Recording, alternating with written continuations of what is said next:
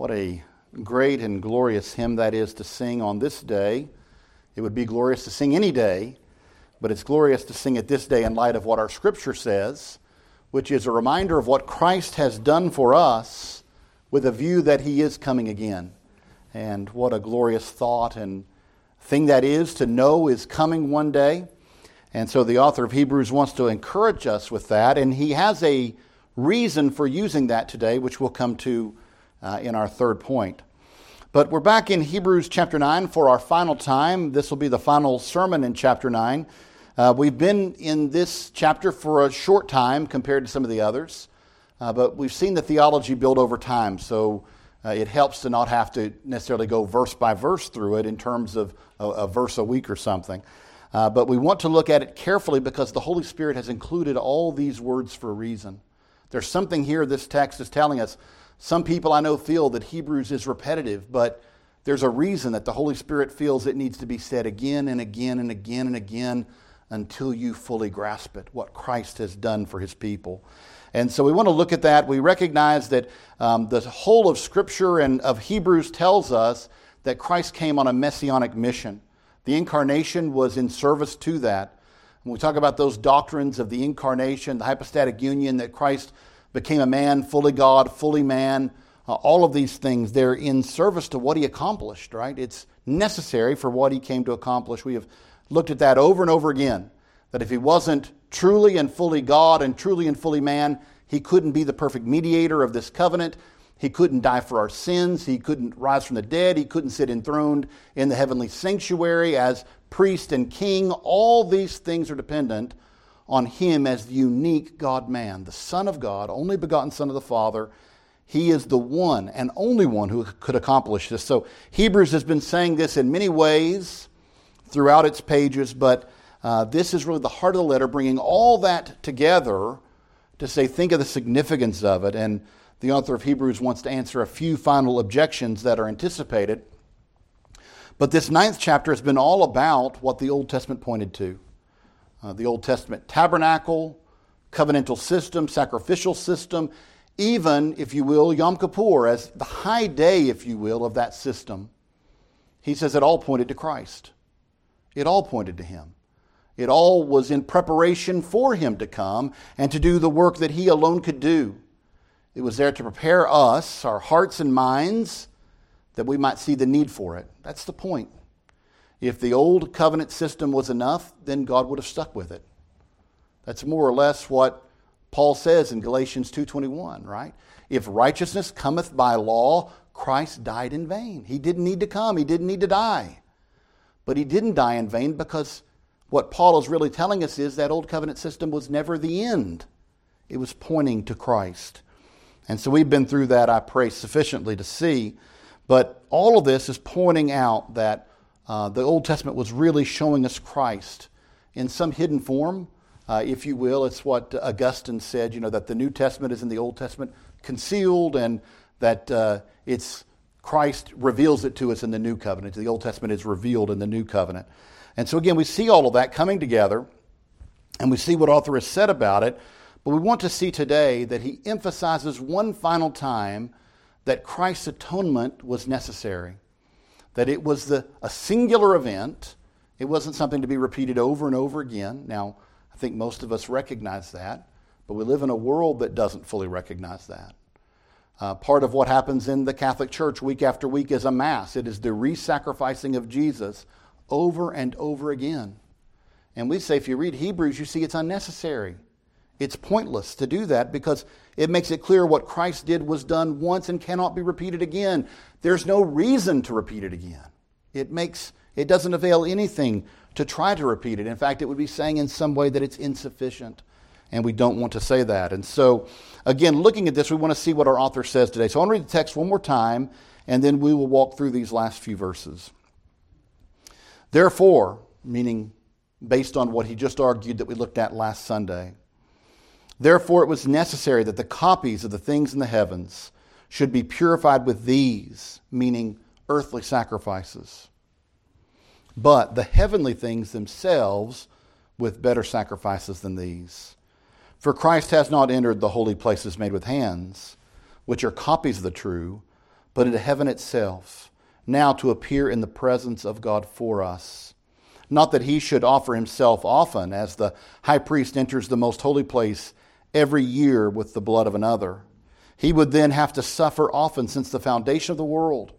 But now, once at the end of the ages, he has appeared to put away sin by the sacrifice of himself.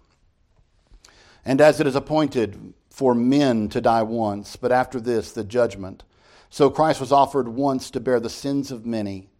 To those who eagerly wait for him, he will appear a second time, apart from sin, for salvation. Amen. So, as we look at this text today, I want us to look at three points. First of all, entering the holy place. In fact, entering the holiest place. Second of all, offering the perfect sacrifice. And third, appearing a second time. We've been looking over the past several weeks that our author has found a great visual aid in Yom Kippur. He just keeps saying to people who likely saw these ministrations, many Hebrew Christians that at some time in their life went to Jerusalem and saw Yom Kippur um, fulfilled, if you will, in front of them. They saw something of it. And remember, all males were required to go back to Jerusalem for these big events, these big festivals. And so many of them had seen this play out. And he says to them, To those who have seen it, it's an illustration of what Christ has done. And we've been walking through that for quite some time, haven't we? He's been playing on every aspect of this, on how uh, Christ is the one who's taken outside the camp, and that has a Yom Kippur tie in. And he also says, oh, the blood of bulls and goats doesn't avail perfectly. That's a reference to Yom Kippur. But to this spotless lamb, it does avail. The high priest on Yom Kippur can enter into the Holy of Holies once per year at the command of God after sacrifices for his own sins.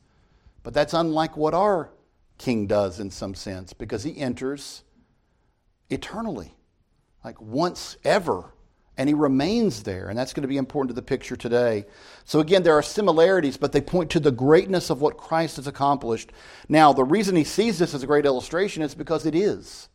I think the argument of Hebrews is that's what it was given for the purpose of. You would see Yom Kippur and you would say, I notice some things here. There needs to be atonement for my sins. It's done through blood.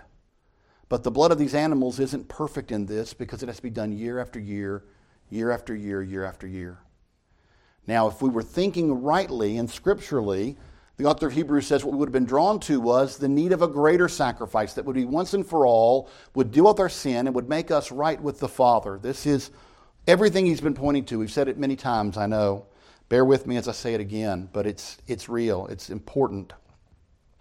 So we see all of this is pointing to what Christ will do. The Levitical high priest has his function, but ultimately it is fulfilled in what Melchizedekian high priest, Jesus, will do in his work. All that I think we've established. But there is something we've been dealing with for quite some time that needs to be emphasized because it's here in the text.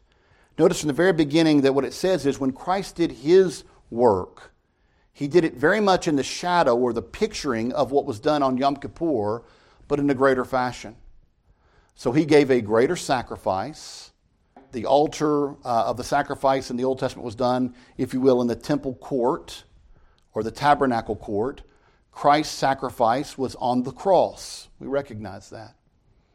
But just as though the high priest must carry the blood into the holiest place and apply it to the Ark of the Covenant before God, our author says Jesus did the same thing. He went into not the inner sanctum or not the holiest place made by hands. Look at how he words it here, but into the true one, the one that's in heaven. Now, if we were just coming to this text today without having looked at all the other texts, I'd really have to explain this in a lot of depth. Hopefully, you've seen this over the last couple of chapters. That the author of Hebrews has been arguing that the earthly tabernacle was always a model of something greater than it. He said, if you'd just been reading through the Old Testament, you would have recognized this because Moses was told, make this according to the type or model that I showed you upon the mountain. Meaning, in the Hebrew, there was something greater that was revealed to Moses, and that what he was making was a model of something greater than itself. So, all this is in the Hebrew, it's also in the Greek. And, and we've been looking at that in Hebrews. But what he's saying is, he modeled in some way that is a mystery to us in the earthly tabernacle something like what's in the heavenly place a sanctuary in heaven before the throne of God. And just as the Levitical high priest would enter the holiest place before the Ark of the Covenant, symbolizing God's abiding presence with his people, so too Jesus entered this heavenly sanctuary, not made by hands, and in some way applied the blood of his own sacrifice there before God. Now, is this mysterious to us? Yes. That's the reason why we don't usually touch it. Most preachers don't handle it. You avoid this text because it's kind of complicated. And we don't know the fullness of it. We know in some ways what we see on Yom Kippur is a model for what Jesus does here. But he makes it clear to us. If you read the text again, that's exactly what happens. He says, therefore, based on what we looked at last week, well, we look at what did we look at last week? That there was the command that blood must cleanse, purge, and atone. That it's only through blood that it can happen. And through the blood of ordinary earthly sacrifices, the earthly tabernacle was declared clean. It not only atoned for sin, but it cleansed this place of ministry. But look how he applies this. He says, Therefore, it was necessary that the copies of the things that are in the heavens. Well, what's the copy of the things in heaven? It's the earthly tabernacle, it's the copy. So, the earthly tabernacle, the copy of the things that's in heaven, is purified with these. Well, what's the these? Earthly sacrifices. You know, this is something that just makes sense. Earthly is cleaned by earthly. The earthly tabernacle is cleansed by earthly sacrifices. But he says that also tells us logically something else. The true spiritual, glorious tabernacle could never be purified by earthly sacrifices. There must be something greater than earthly to cleanse the perfect. And so, what he's saying is there had to be a greater sacrifice. Now, we've been dealing with all these different images of what happens on Yom Kippur. Our author is as well. The high priest offered a sacrifice on behalf of the sins of the people on Yom Kippur. They were atoned for. We went through the limitations of that atonement. Now, Christ's sacrifice atones greater, right? It cleanses the conscience. But also, in that sacrifice the high priest did, as he sprinkled the blood, he also cleansed or purified that tabernacle from his own presence. Now, what does that mean? As he entered that as a human being, a sinner, he in some sense defiled ritually that inner sanctum. He had to purify it through the blood of the sacrifice. That's what our author's been talking about. So that brings us to a question why would Jesus have to do this? As he enters the heavenly tabernacle, he does not in any way defile it. So why would he need to purify that perfect sanctuary in heaven? And the answer is because of theology that we're already given in this book, in this letter. He goes into the heavenly tabernacle to make way for us. He is the forerunner. He is the trailblazer. He is the one who prepares the way that we might follow. As he goes into that heavenly tabernacle, he is ministering on behalf of sinners. Those who, as Luther said, are simultaneously righteous and sinner, right? At the same time, we are righteous in one standing. In Christ, we are righteous, but we are also sinners by our own action. And so Christ comes and purifies the heavenly place for our presence there in Him. And so, my friends, this is the point here. But what this means is that in the theology of Hebrews, it does matter if Christ actually did this. The reason I say this is there are uh, many people who say, well, this is all figurative, it's imagery, it's not necessary to think that somehow Jesus really entered the heavenly places with his own blood. In fact, there's a famous preacher who argues this. Unfortunately, though, I think they're missing the argument of Hebrews that this must be done for Christ's ministry to be able to avail. And what is more, I think in arguing that it's figurative, they're getting it backwards. Because what the author of Hebrews is really establishing is that which is done on earth is more the figurative. Right? It's more pointing you to the reality of what occurs in heaven, what occurs in what Christ does. In other words, the high priest has a ministry, and there were real sacrifices and a real application of that blood to the Ark of the Covenant. But all that really was a type pointing forward to the true antitype, the true reality of it, which is what Christ would do as he entered into the heavenly places. And after having offered himself as a sacrifice for sin and ministering there as our high priest, all of this is a little bit complicated. I, I understand that. It's a lot easier to speak, as Paul often does in shorthand, of saying that Christ by his cross atoned for our sin. But that doesn't really fit with the fullness of the theology of the Old Testament, does it? That's what our author of Hebrews is telling us here. He's not arguing against Paul. He's just saying that Paul speaks as we do. Thank, thank God for the cross by which we are reconciled to the Father. We're speaking here of shorthand, just like we say, by the Old Testament sacrifices, the people of Israel had their sins atoned for. But I ask you this if the high priest had slaughtered the animal on the altar but had not taken the blood into the holiest place, would that have worked? And the answer is no, because he would not have followed the instruction of God, in which the blood must be carried into the holiest place and sprinkled upon the Ark of the Covenant. So again, this is the argument of Hebrews that Jesus did this exact thing. Every, everything that happened on Yom Kippur was anticipation of what Christ would do in his ministry. So all of that points to it being the plan of God. The plan of God. Now that brings us to our second point because he offered the perfect sacrifice. He offered the perfect sacrifice in every way. He is the perfect sacrifice. That's really what Hebrews has been arguing. It's what the Bible argues. He is the spotless Lamb of God. He is the Lamb of God who takes away the sins of the world. When John saw Jesus and recognized who he is, that's what he's saying. He is the one who would offer the atoning sacrifice that was good, that was perfect. He would be the one to offer a perfect atonement. And our author will go through and explain that again. How do you know that the old sacrifices of the old system were not perfect. They had to be done over and over again. It was never enough. It didn't matter how good the high priest was, he could be better than others. That's part of the argument of Hebrews. He still had to go next year. He still had to do it over and over again.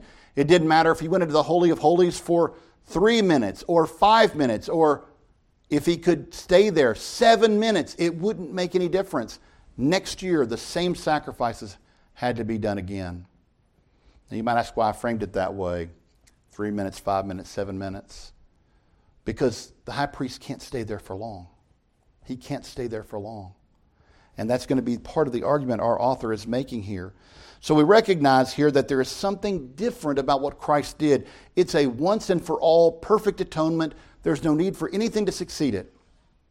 In what he did, all is made complete. And so we need to see that. So as you look at this, as it speaks about what he did, notice immediately there's a question about whether or not it has to be repeated.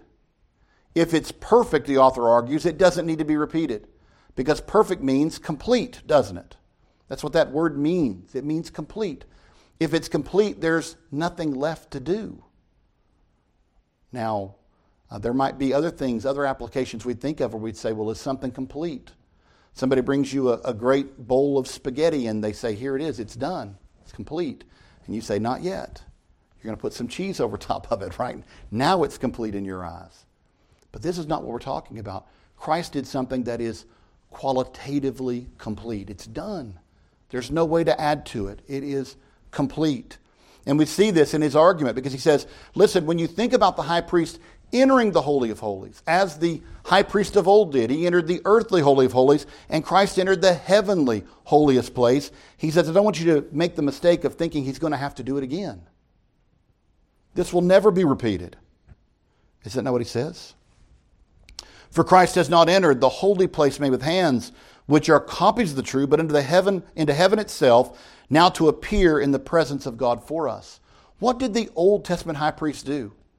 He went into the holiest place before the Ark of the Covenant, appearing, as it were, on behalf of the people of Israel before God. That's what he did. Now, Christ appears before God in person in the heavenly place. We know this because that's where he still is. That's where he still is, ministering there in the perfect tabernacle. We'll come back to that in just a moment. But, but notice here, he's making this point he says this um, Not that he should offer himself often, this is verse 25, as the high priest enters the most holy place every year with the blood of another. Do you see what the author's doing here? He's saying, My concern now is if you rely too much on the Yom Kippur model, you'll think, oh, he must do this regularly. Right? He must somehow enter again and again and again. And the author says it's nonsense. It can't possibly happen. It can't possibly happen. Why? He says, For he then would have to suffer often since the foundation of the world. Now, that's an unusual statement. We've got to think it through for just a second. What he's saying is, if Christ has to enter every time there's a need for atonement of sin, whether that's on an annual basis or a sin by sin basis or whatever basis it would be, then it would mean his need to do that would predate even the old covenant. Because Christ has given a sacrifice that is once for all time, right? So he's saying you'd have to go back to the foundation of the world, its creation, and Christ would have to come and die in the days of Adam, right? In the days of Enoch. You just go down the list. Every generation he's coming and dying. Now, obviously, what the author of Hebrews is saying is that didn't happen. That hasn't happened. It's crazy to even think that way. But maybe you ask, well, why couldn't it have happened? Why couldn't it have happened? Couldn't God do that? Couldn't God have Jesus? Uh, he's incarnated and then he, he lives his life and he dies an atoning death and he enters into the heavenly place and then he's almost as if reincarnated again and does it all over again and again and again and again. That smacks a little bit of Eastern religion anyway, doesn't it? Certainly it does. And you say, well, God certainly has the power to do that, would he not, in one sense? But the author of Hebrews is telling you, no, God would not do that. He could not do it and keep consistent with what the mission of Christ was. Why? Well, he requires us to go back just a moment to an earlier argument in Hebrews. Remember, part of the argument of Hebrews was he had to be made like his brethren in every respect. He had to be made like his brethren. He cannot be a faithful high priest if he's not of the people. For every high priest is selected from amongst the people. He had to be made like his brethren. This means he must suffer. This means he must be tempted and tried in all ways as we are, yet without sin. That's how you balance that, right? He's tempted and tried as we are, yet he never sinned. It's how he can be a faithful high priest, having understood our weaknesses and what we go through, and yet still be the perfect availing sacrifice. Well, if he's going to be like his, if he's going to be made like his brethren, then he can't be reincarnated over and over because we aren't. I don't care what you hear in some Eastern religion. And he makes this point. He says, For it is appointed for each man to die, and then judgment comes. In other words, you die, and that's the end of your earthly journey. And Jesus is no different because he was made like his brothers. He wasn't born and dying, reborn and dying, reborn and dying. That cannot be. No, the answer is he died once, and he died for sin. And this is important to recognize because it's telling us he didn't need to be born over and over again. He's making a logical argument to dismiss this, but he's saying it isn't possible and it isn't necessary. It isn't possible and it isn't necessary. So, what he says is this So, Christ was offered once to bear the sins of many. Those are glorious words. That's basically the message of Scripture, right? It's what Paul argues elsewhere that, that Christ came into the world, right? And he died for sinners. Paul said, Of whom I am chief. That's what he's saying here. What was the mission of Christ? Why was there an incarnation? Why was there a messianic mission? It's for this reason. He was appointed to die for men, but he died once. He died once, and it was sufficient. It was sufficient. Now, we could go through over and over again arguing this out. We don't need to. We looked at it last week. It was the very argument of last Sunday morning, wasn't it? That there is the requirement of blood to atone for sin. And the whole system had shown us that. All the Levitical system and sacrifices had shown us that. But it showed also that none of those sacrifices were enough, but it pointed to the one sacrifice that would be enough. That's the entire message, really, of Hebrews. And so he says there was no need for further sacrifices. The one true, availing, perfect atonement has been made. Has been made. And how do you know it? Well, where's Christ? Where's he at? He's in the holy place. He's in the holiest place of all. You see, you've got to go back a little bit, if you will, because this brings us to our third and final point, to that Yom Kippur imagery again. When Yom Kippur rolled around and people would gather at the, at the temple or the tabernacle, they wanted to see this. This was the most glorious day. because the sins of the people were atoned for. The high priest would get to enter the holiest place and stand, if you will, in the presence of God. And a sacrifice was made on behalf of the people. Can you imagine? You knew when that was happening. You knew when that was happening. People would gather outside the temple or tabernacle. People would, would almost have like a, a, a time of worship where we'd say, The high priest is going to enter soon. It's time for us to pray. It's time for us to, to be quiet. And often we can read about the fact that uh, people would wait outside to see him come out. He would come out of the inner place, the holiest place. He would enter then the holy place, and then he would leave the holy place and come out, if you will, into the courtyard. And people would see that. And they waited with bated breath. They waited silently to see him come out. Why? Because when they see him walk out, they know it's completed for this year. It's completed for this year. The high priest has come out, atonement has been made for the sins of the nation. We are made right with God again in this external sense that we've been speaking about in Hebrews, but it's done. It's done. They didn't clap, they didn't cheer, it wasn't like a baseball game, but there was a, a communal, community sense of relief in seeing the high priest come out. And partly that's because there was always the fear he might drop dead in the holiest place. You know, there's always been wondered what would happen if he sinned inside the holiest place. You know, would he drop dead? They often would say, it's legend, I don't know if it's true or not, they would tie a rope around the high priest and he would enter in and they could pull him out if he dropped dead. So when he would leave the holiest place, there was a sense among the community of relief and joy that the job had been finished. But only for one year until we go through the whole thing again. Now, what's amazing is come to our third point here on appearing a second time. The author of Hebrews says this is very much like you. Very much like you. Because our high priest went through the sacrifice. He didn't slice the throat of an animal, he offered himself up as the sacrifice on Calvary's cross.